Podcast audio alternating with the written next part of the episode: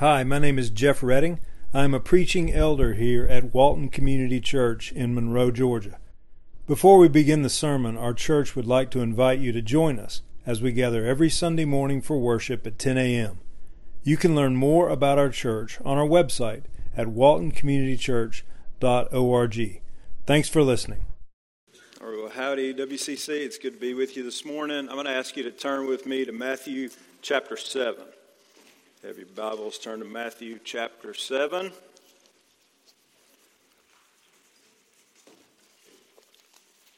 As you're turning, I want to say this that Georgia in the springtime is just beautiful. I love Georgia. Just the, the past two days, just been gorgeous. I know we've had a bunch of rain, but yesterday was awesome.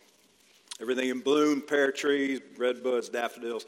I grew up in Texas and I love Texas, but uh, tell you, there's a reason the Masters Golf Course is the tournament's held in Georgia, and not in Houston. So, Georgia in springtime is just beautiful. I've said it before that it really is a picture of the new heavens, a little glimpse of the new heavens, new earth that God is going to give us. So, I'm just so thankful to be living in Georgia. I didn't grow up in Georgia, but don't hold that against me. I got here as quick as I could. So. All right, we've been studying the book of Hebrews, and today we're going to take a little break from Hebrews and we're going to talk about prayer. Uh, because we've been thinking about Jesus being our great high priest who intercedes for us. So Hebrews 4:16 says that the throne of, of the Lord is a throne of grace. And when we come to God's throne, we can receive mercy and we can find grace to help in our time of need. So we have a father on the throne who loves his sons and daughters and he wants to hear from us in prayer. Also, we've seen in Hebrews 7:25 that Jesus is our high priest and he always lives to make intercession for us. And that means that Jesus who's at the right hand of the Father, he's our savior, he's our high priest, he intercedes for us. That means he's praying for us. He's praying for us. And it also means that he purifies our prayers. I've talked about this before. He takes the weeds of our prayers out and then he presents them to the Father. That means we can be bold when we pray. So it's a huge encouragement. So God tells us all these things about prayer because He wants us to come to Him. He wants us to come to Him in prayer. He invites His kids to come to the throne of grace in prayer. And so today, the title of the sermon is Ask and You Will Receive. That's what we're going to see here in Matthew 7. Um, last week, I asked you to think about your own struggles in prayer. So I would ask, How is your prayer life? Is it inconsistent and dry? Do you sometimes feel cynical about praying? Maybe you've given up hope of having a consistent time of prayer. But listen, if you're confused and frustrated about your prayer time, you're not alone. Paul Miller, the author of A Praying Life, in fact, I want to recommend the book. This is the book, A Praying Life. I love this book. I've read it a number of times. It's really helped me in my prayer life. But Miller says this he, he estimates that probably 80 to 90% of Christians don't have a consistent and healthy prayer life. Okay? And there are lots of reasons why we struggle in prayer. I mentioned some of this last week. One tendency is just to be prayerless, just to not pray much at all. Another tendency is to be self centered in our prayers, to spend all, almost all of our time just asking God for stuff for us. Another one is this is that we can have a reluctance to ask God directly for what we want. So if any of these sound like you, my prayer is that God will use this sermon to help. I'm realistic. I realize it's not going to happen overnight, but my hope is that this sermon will be just the beginning of a journey that will lead you closer to your Lord in prayer. Because you know what? Ultimately, the goal is not really to have a healthy prayer life, right? The ultimate goal is drawing near to our Lord Jesus. The ultimate goal is God Himself. He's the goal. And prayer is a means that God gives us to draw us near to Him. All right, let's look at Matthew 7. We're going to be just be looking at a few verses. Matthew 7, verses 7 to 11. Okay, this is Jesus talking. This is Sermon on the Mount. Matthew 7, verses 7 to 11. Listen, just hear Jesus speaking to you this morning, okay? Ask, and it will be given to you. Seek, and you will find. Knock, and it will be opened to you. For everyone who asks receives, and the one who seeks finds, and to the one who knocks it will be opened. Or which one of you, if his son asks him for bread, will give him a stone? Or if he asks for a fish, we'll give him a serpent. If you then, who are evil, know how to give good gifts to your children, how much more will your Father who is in heaven give good things to those who ask him? Okay? So let's talk about prayer real quickly. I want to mention this before we get into the text.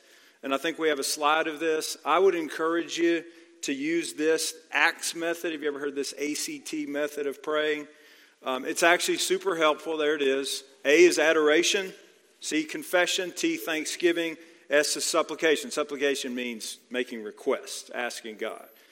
So I would encourage you to use this method for prayer. So start out with A, adoring God, praising Him. Then move to C, confessing, confessing your sins to God. We do that every week here at WCC. We silently confess our sins. Then you can move on to T, thanksgiving, thanking God for his provision, for the way that he's blessed you. And then we move on, as I said, to S, supplication. Supplication is a fancy word that just means making your request known to God. And that's what we're going to be talking about today. That's what Jesus is addressing here in Matthew 7. Okay? So let's get into the text. Matthew 7, Jesus starts out in this passage and he says, Ask and it will be given to you. Okay? Ask and it will be given to you. Seek and you will find. Knock and it will be open to you. So, in this passage, Jesus is encouraging, he's really commanding. He's commanding his people to pray and to ask. And he says, It will be given to you. And he says this in so many different ways with so many wonderful promise, promises. And he keeps saying, It will be given to you. You will find. You'll find what you're looking for. The door to what you're asking for, it will be opened to you. And then again, he says it in verse 8. He says, For everyone who asks receives, one who seeks finds, and to the one who knocks it will be opened. So, do you hear what Jesus is saying? He's, he's making these promises to us because he really wants us to ask God for what we want. That's the point of this passage. And then he makes this comparison between earthly parents or earthly fathers and our heavenly Father. So he makes this argument from the lesser to the greater in verses 9 through 11. So he says, Which one of you, if his son asks for bread, will give him a stone?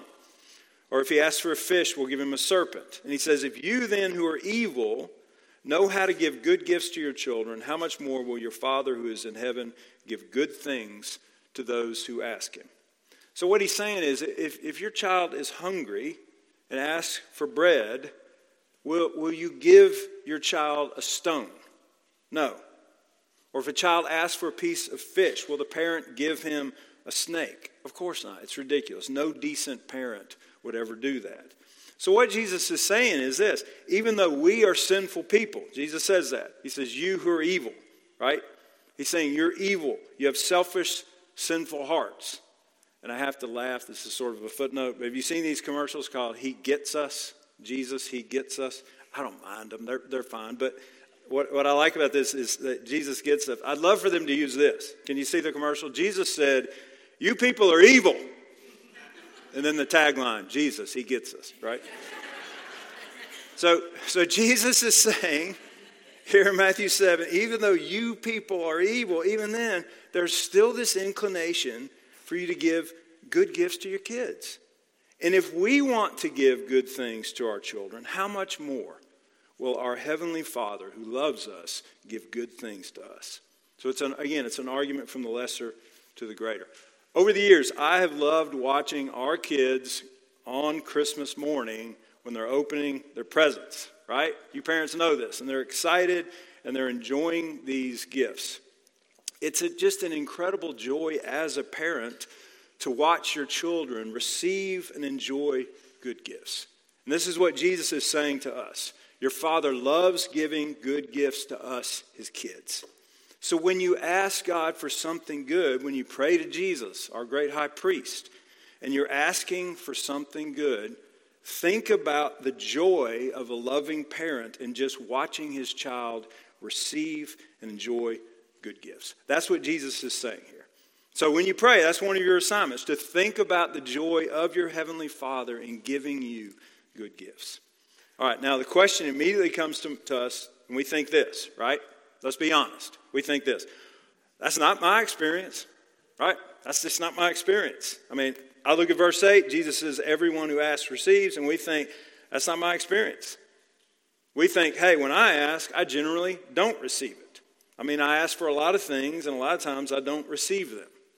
And being honest, don't many of us think that way? So I want us to ask some questions about the passage to get some clarity. Okay?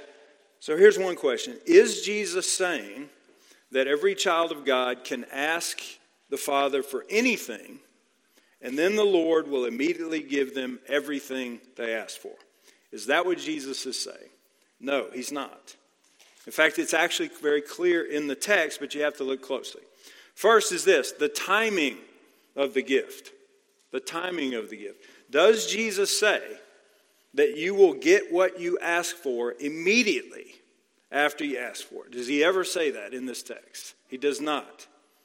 Even if God gives us exactly what we ask for, he may give it at a later time than what we want. The gift may not come immediately, but that doesn't contradict what Jesus is saying here. Jesus does not promise that God will give what we're asking for immediately, but we keep praying, we keep asking all the while, trusting that He will give us the good things that we ask for in His time, in His time, and not in ours, because His timing is best. So, what this calls for is for patience and faith and perseverance.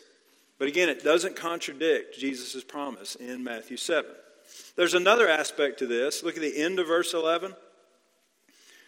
End of verse 11, Jesus says, How much more will your Father who's in heaven give good things to those who ask him? Good things. That's important. Because Jesus is not saying the Father will give you whatever you ask for, even if you ask for bad things or with bad motives.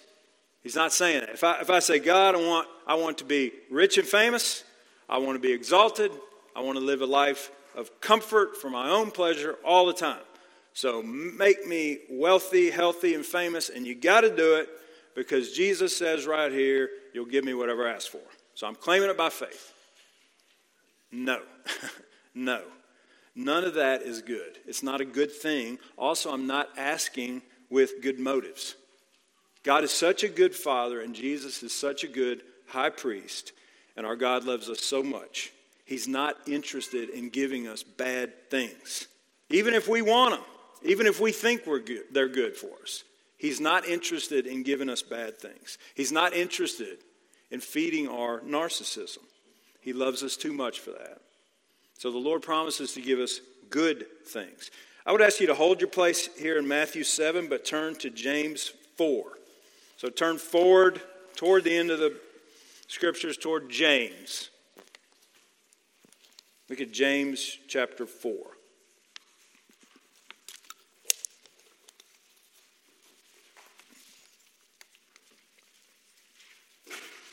So picture a person praying for wealth. We actually have it on the screen as well.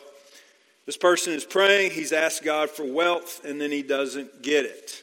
Okay, why? And James tells us. So look at James 4, verse 3. James 4, verse 3 he says, You ask and do not receive because you ask wrongly to spend it on your passions or spend it on your pleasures. He say you ask wrongly. You, he's saying you ask with wrong motives. James is saying that's why you don't receive. So when we're asking God for something, we have to check our motives. That's what James is, is teaching right here. When, when we're asking, we need to ask ourselves is this a good motive, what I'm asking for? Is this going to bring glory to Christ? Or is it self centered? So when we pray, we need to check our motives on this, okay?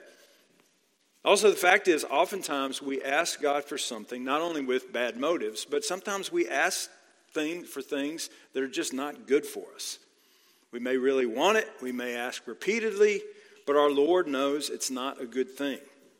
And I would ask parents, have you ever had your children ask you for something that's not good for them? Right? It happens all the time. I remember many years ago, one of our kids asked this. They were very little. I don't remember which one. Honestly do not remember which one. But this was right before bed on a school night. And one of our kids asked, said, Dad, can I drink this five hour energy drink? Like right before they're about to go to bed. As a good parent, what do I say? Sure, go, go ahead, drink that. Sweet dreams, you know, night, night. I'm not going to do that because I, they wanted that, but I know what is best for them. Okay? And why do I say no? It's not because I'm mean, it's because I love my kids. Okay? So, so we ask with right motives, and we also understand that when we ask, God knows what's best for us, not us. So hold your place in James 4, but go back to Matthew 7. Go back to Matthew 7. And in verse 11, Matthew 7 11, Jesus says the Father will give good things, again, to those who ask Him. Again, He doesn't promise to give us everything we ask for, only good things. And this is where faith comes in. Because we need to go to our Lord and ask. We really do. I'm not trying to discourage you from asking. I'm encouraging you to ask, okay? But when we ask, we ask in faith. We ask with open hands. When we come to the Father, we ask with open hands, trusting that He knows what's good for us, trusting that He has good things in store for us. Also, we ask our Lord Jesus, our high priest, with a belief that He will remove all the bad stuff from our prayers. So we ask in faith. We can ask boldly, but we ask in faith. We ask with open hands, saying, Lord, you know what's best for me. You know what's best for me. I believe that. And if you don't answer this prayer right away, or if you don't answer it at all, then I still trust that ultimately this will be for my good. I, I say, Lord, you love me. You know what's best for me. So I ask, not demanding, I ask with open hands. Again, I want to go back though. Nevertheless, Jesus tells us that he wants us to ask. He really wants us to believe that our Father loves giving good things to his children. So ask. That's the point of this passage. Now, here at WCC, I would guess that most of us are not asking name it and claim it type prayers. That'd be my guess. I'm guess, guessing most of us are not going to ask God for self exalting things or selfish type prayers all the times. We do sometimes, but not all the time. That's my guess. And oftentimes we don't ask, oftentimes we don't ask due to a lack of faith because we don't want to put God to the test. So we may say this Well, God, I know I'm supposed to pray that your will be done. Every week we pray, your will be done. And we say, you know what, God, I do want your will to be done, but you're sovereign. And we can sort of rationalize this. You're sovereign and so your will is going to be done anyway. So I won't even ask. Or we say this uh, God, I won't express my desires to you. I won't pour out my heart to you because you already know my heart, right? You already know what I'm thinking, so why bother? Here's the thing when, God, when we come to God, God wants us to speak to Him like He doesn't already know. He wants us to pour out our hearts to Him. He wants us to make our requests known to him as if he doesn't already know. And he does that for our benefit because communicating with him is how we build an intimate relationship with our Lord.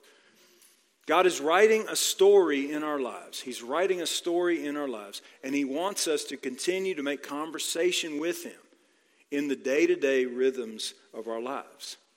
Okay? So, a lot of it, a lot of part of prayer is communing, adoring, confessing, thanking God. But He also wants us to ask and He wants us to ask uh, Him to give us good things. Now, let me acknowledge this, okay? Prayer is a mysterious thing. Prayer is very mysterious. I do not understand how it all works. Nobody does on this earth. But something I do want to point out, look back again at, at Matthew 7 11. He says this If you then, who are evil, know how to give good gifts to your children, how much more will your Father who is in heaven give good things to who or to whom? to whom will the Father give good things? Who's the promise for? It says, Your Father will give good things to those who ask Him. Who ask Him. What about the beginning of verse 7? Does Jesus say, It will be given to you whether you ask or not? Does He say that? No, He doesn't say that. Jesus says the promise is for those who ask. Does Jesus say you will find whether you seek or not? He doesn't say that. The promise is those who seek. He says it will be opened to you if you knock. And that implies persistence in prayer, knocking. So Jesus does not promise that the Father will give good things to his children, whether they ask him or not. That's not what the promise says. That's not what Jesus says. Now, praise the Lord. He does give us good things even when we don't ask, right? Praise God that He does that. But the whole point of what Jesus is saying here in Matthew 7 is that there are some good things that God will only give to His children when they ask Him. So ask Him. That's the point. If, if you held your place in James 4 and you go back to James 4, we looked at, at James 4 3, but look at James 4 2. James 4 2 at the very end of the, of the verse. James says this You do not have because you do not ask. You do not have because you do not ask. You do not have something. Why? Because you don't ask. So James is saying the same thing that Jesus is saying in Matthew 7. James is saying there are certain things that you don't have right now because you haven't asked your Father for them. So I would say to all of us, child of God, there are certain things that you don't have right now because you haven't asked God for. And remember, our Father loves giving us good things when we ask. He wants to do that for us. It brings him joy. If you have kids, you may be able to relate to this about not asking. What if you really want your child to have something wonderful?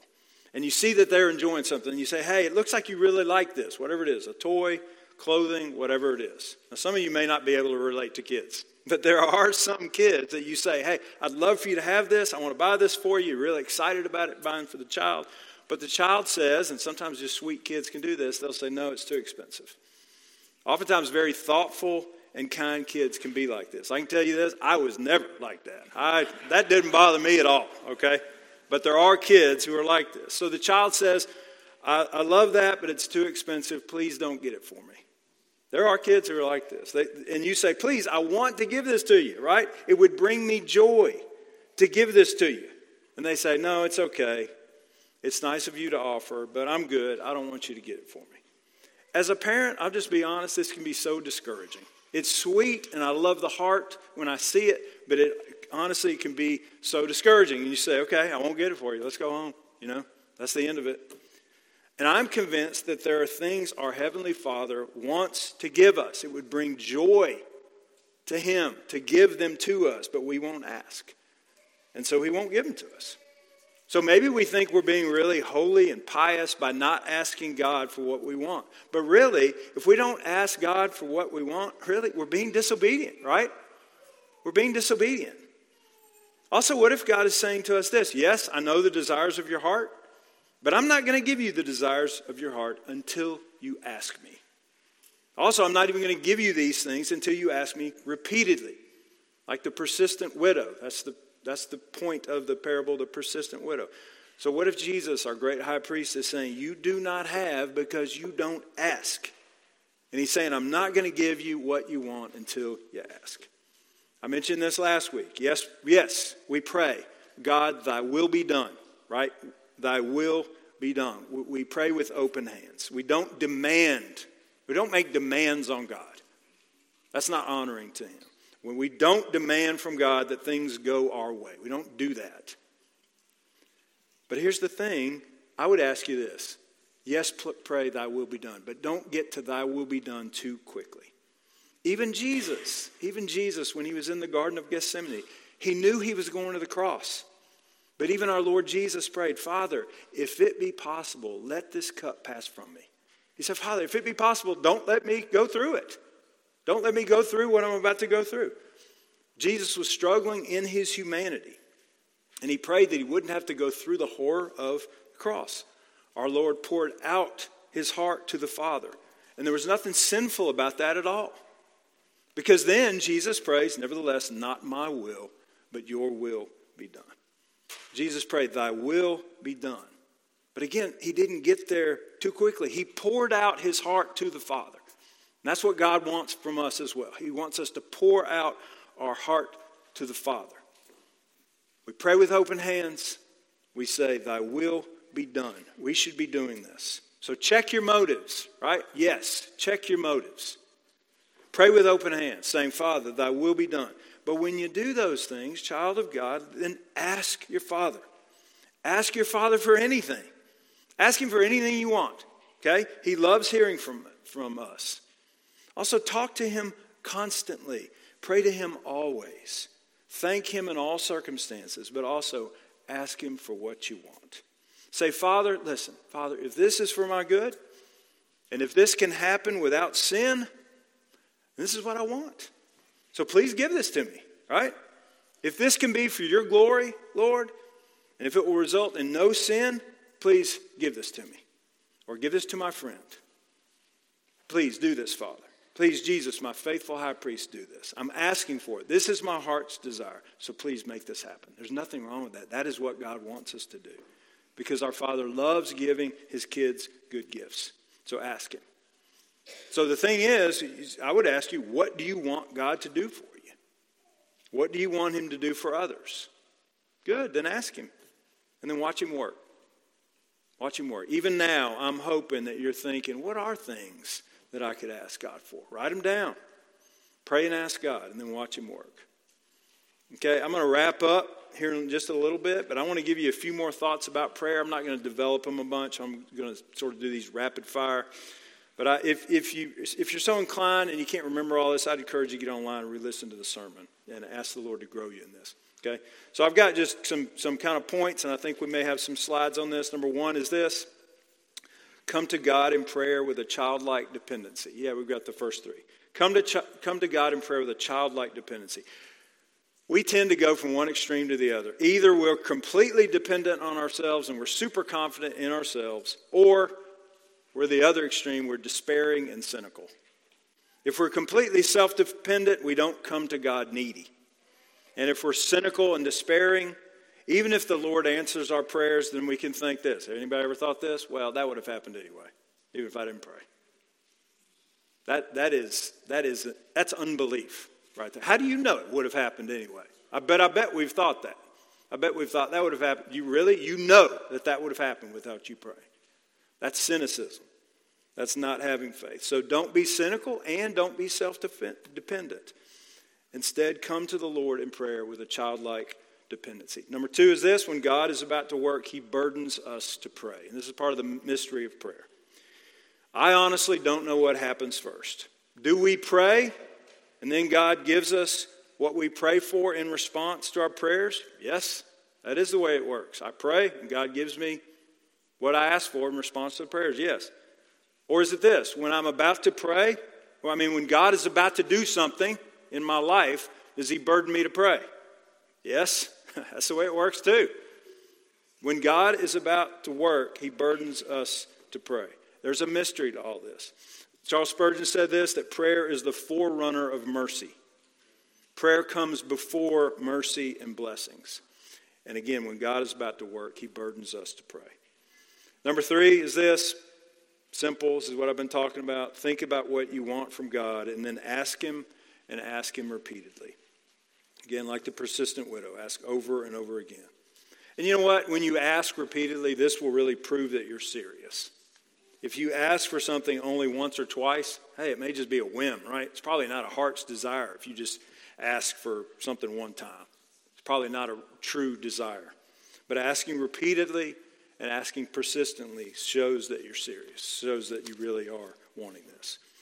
Our number four is this, and I'm just saying on a regular basis, not all the time, but on a regular basis, remove health, money, and success from your prayers and see what happens.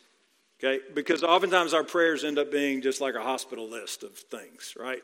Or they end up being job, money, and success. I want this great thing to happen to me or somebody else. I'm not saying there's nothing wrong with praying for people who are sick or praying for finances or whatever, but sometimes remove those things from your prayers. So try this exercise. Just remove health, money, job, success from the equation and think, after I removed all that, what do I want God to do for me or for this person or for my church or whatever? So remove, again, health, job, finance, success, and then how would you pray for yourself or others? This will do a number of things. One, it'll do this it'll really cause you to look at people and care. Because if you're looking at somebody, if you're looking at somebody and all you're thinking about, if your prayer for them is just that, well, bless them, bless them. Well, that doesn't require you to look at a person and think about them, right? But if you're really looking and you're thinking, how would I want God to change this person? Or what would I want God to do for this person? It causes you to think and care about that person. That's one of the things it does. So you, start thinking about things like the fruit of the Spirit being exhibited in this person, or sinful tendencies in your own self or in other people, right? Character. Also, it'll cause you to look at yourself too, because you'll think, so I'm praying for my child to be more patient. You know what? I'm very impatient. So, God, help me in this as well. So, thinking about people and taking away, you know, health and success and all this stuff will help you really focus and, and be more spirit filled and Christ centered and wanting to, to, to bring about true fruit in a person's life. Our number five is this the closer your prayers are to the heart of God, the quicker and more powerfully He will work. This is huge. This is so important. Because when you're praying for specific character traits to be developed in others or yourself, when you're praying for the Holy Spirit to, to produce more fruit in your life and the life of someone else, then you're really getting to the heart of God. You're really getting to the heart of God. In Sunday school, George was teaching about killing sin. Amen. Repeatedly ask God to kill sin in your own life, specific sins, and in the lives of people you love. Because when you're praying for, for the Holy Spirit to do work in people's lives, or you're praying big kingdom prayers, that the kingdom of God would expand, when you're doing that, you're really getting to the heart of God. And I promise you, when that happens, the quicker God will work and the more powerfully He will work. Also, God wants to do more than answer our prayers, right? Just like the act of praying gets to the heart of God, it, it draws God into your life. So, the closer your prayers are to the heart of God, the quicker and more powerfully God will work. And then, number six, the last one in unanswered prayers, God often wants to expose something in me. So we have to ask the question what about unanswered prayers? Well, part of it is the good things, right? We've talked about that. But sometimes also, God takes us through a spiritual desert. He just does that. God often takes us through seasons when He doesn't answer our prayers. And He does that because He loves us. God takes everyone He loves through a spiritual desert. And He does that to break us of our self will. We often demand that the story of our lives go a certain way. And God has to break us of that. And so He will take us through a spiritual desert. And when He's not answering our prayers, and He does this because He wants to expose something in us, He wants us to see something in us. So when you're going through a spiritual desert, look for the things in your heart that God is exposing. He's writing the story of your life. So watch for the story that He is writing in your life. Don't demand that the story go your way. Okay? All right, that's basically the end of my teaching today, but I want to close with this. It's a kind of an extended account, but it's from Paul Miller's book, A Praying Life. And I want to do this because it's a personal thing, a number of reasons. It's a personal thing. I don't want to use my own family or friends because it can sometimes be embarrassing. So I want to use somebody else, but I can tell you this that many of my prayers have been answered in a similar way to what Paul Miller is saying. I also like it because he's praying for his, his he's talking about praying for his teenage daughter, Emily.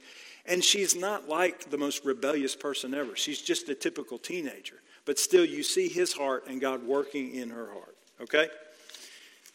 All right, here's what Miller says.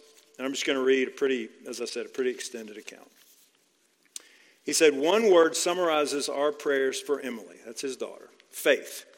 We wanted the energy of her life to be coming from God and not from the people or things around her. Emily loves field hockey. Her school had a superb, well coached program. The coach was excellent, although Emily thought the coach played favorites. That year, she and her friend were not the favorites, and occasionally Emily sat out the entire game. Another parent said to me, Isn't that unbelievable what the coach is doing? Doesn't that make you mad? I replied, Actually, no. We're thankful Emily has this low level suffering while she's still on our watch. It's a wonderful opportunity for her to grow in faith. She'll learn far more about God on the bench than out on the playing field. He said, I saw the bench warming as an answer to my daily prayer that Emily would not love the world or the things in the world. He said, Don't misunderstand. I wanted my daughter to play more. It stung when I saw her on the bench. But sitting on the bench was great preparation for life. Life is more about bench sitting than about being a star. God was working through her disappointments. God permitted mild pain in her life in order to grow her soul into His. No one works like God. He said in September 2007, Emily decided to work at an orphanage in Guatemala. It was located in a slum area surrounded by gangs. We had encouraged Emily to go not only because the orphanage needed help, but also to free her from the high school idols of sports, guys, looks, and friends. More than anything, we wanted her faith to grow. Emily's willingness to go to Guatemala was another answer to our prayer that she would not love the world. But still, the prayer was largely unanswered. He's talking about his daughter. He says, As the two of us were walking across the yard in the orphanage where Emily was about to spend the next nine months, she suddenly made a sharp comment to me about not letting her have a cell phone at home. I knew she was afraid of being alone in a foreign country, away from family, friends, and the familiar, so I said nothing. At least I said nothing to Emily. She was walking a little ahead of me, so I slowed down and prayed, God, you have got to give Emily faith this year. I was keenly aware of my inability to grow faith in her heart. God had to do it. Was this a name it and claim it power prayer? No, it was actually a powerless prayer. I prayed because I was weak. I wasn't trying to control God. I certainly wasn't in control of Emily. I was simply praying God's own heart back to him. The next nine months were the hardest in Emily's life. She was thrown in with 45 Hispanic orphans, and she had only taken a little high school Spanish. God used her isolation and the challenge of befriending moody teenagers to repeatedly break her and draw her to himself. She came back home a different person. A year later, she was in college and asked me to proof the following paper for one of her classes. This is what Emily wrote. So, this is Emily's paper.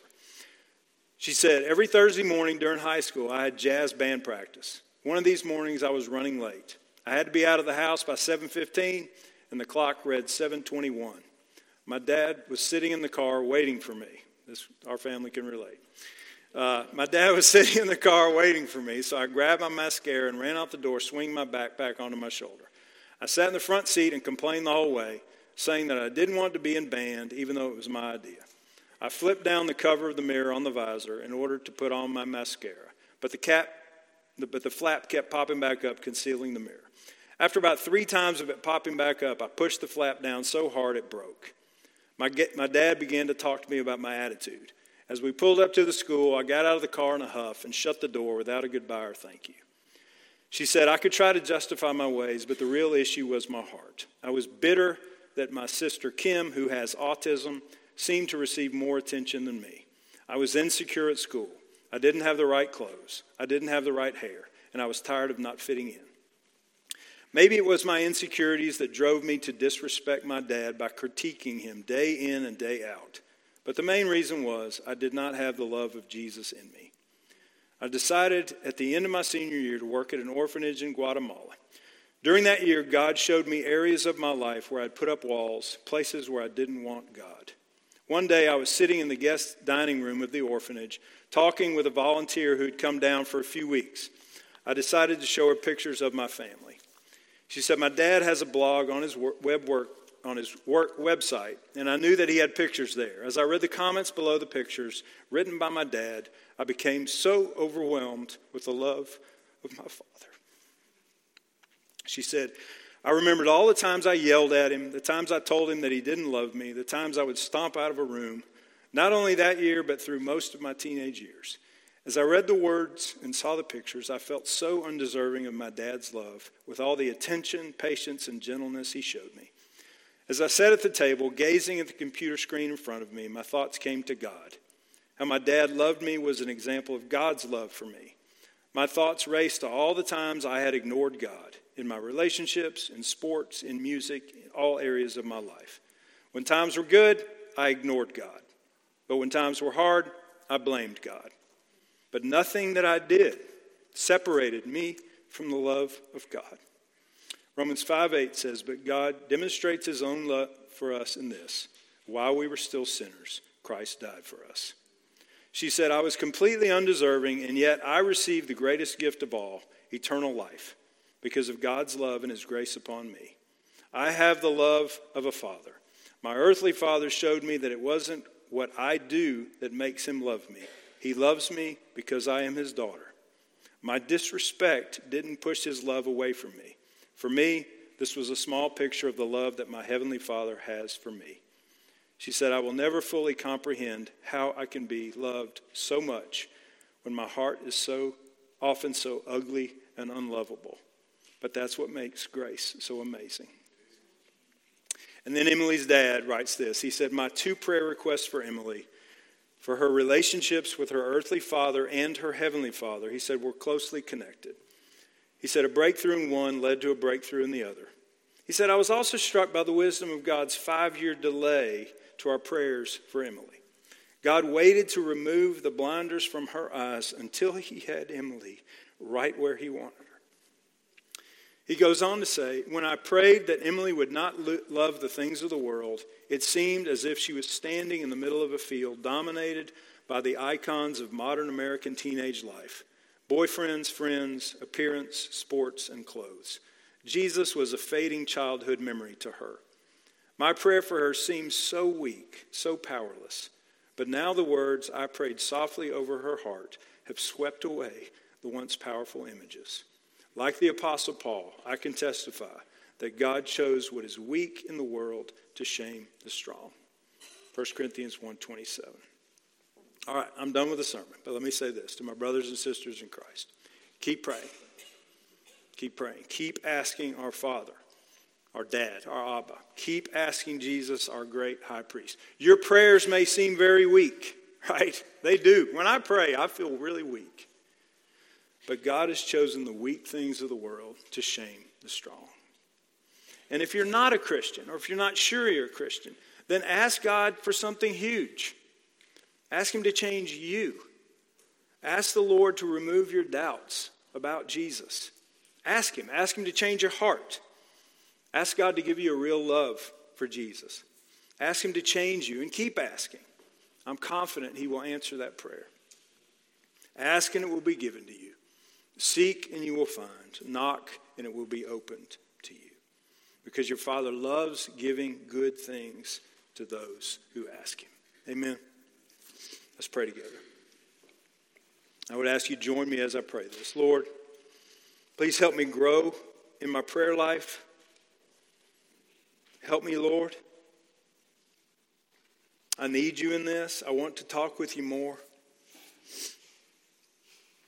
Help me have, Lord, the freedom and the joy to be honest with you, to make my requests known to you. Help me pour out my heart to you, Father. You're my Father, you're my dad, and I love you, and I know you love me.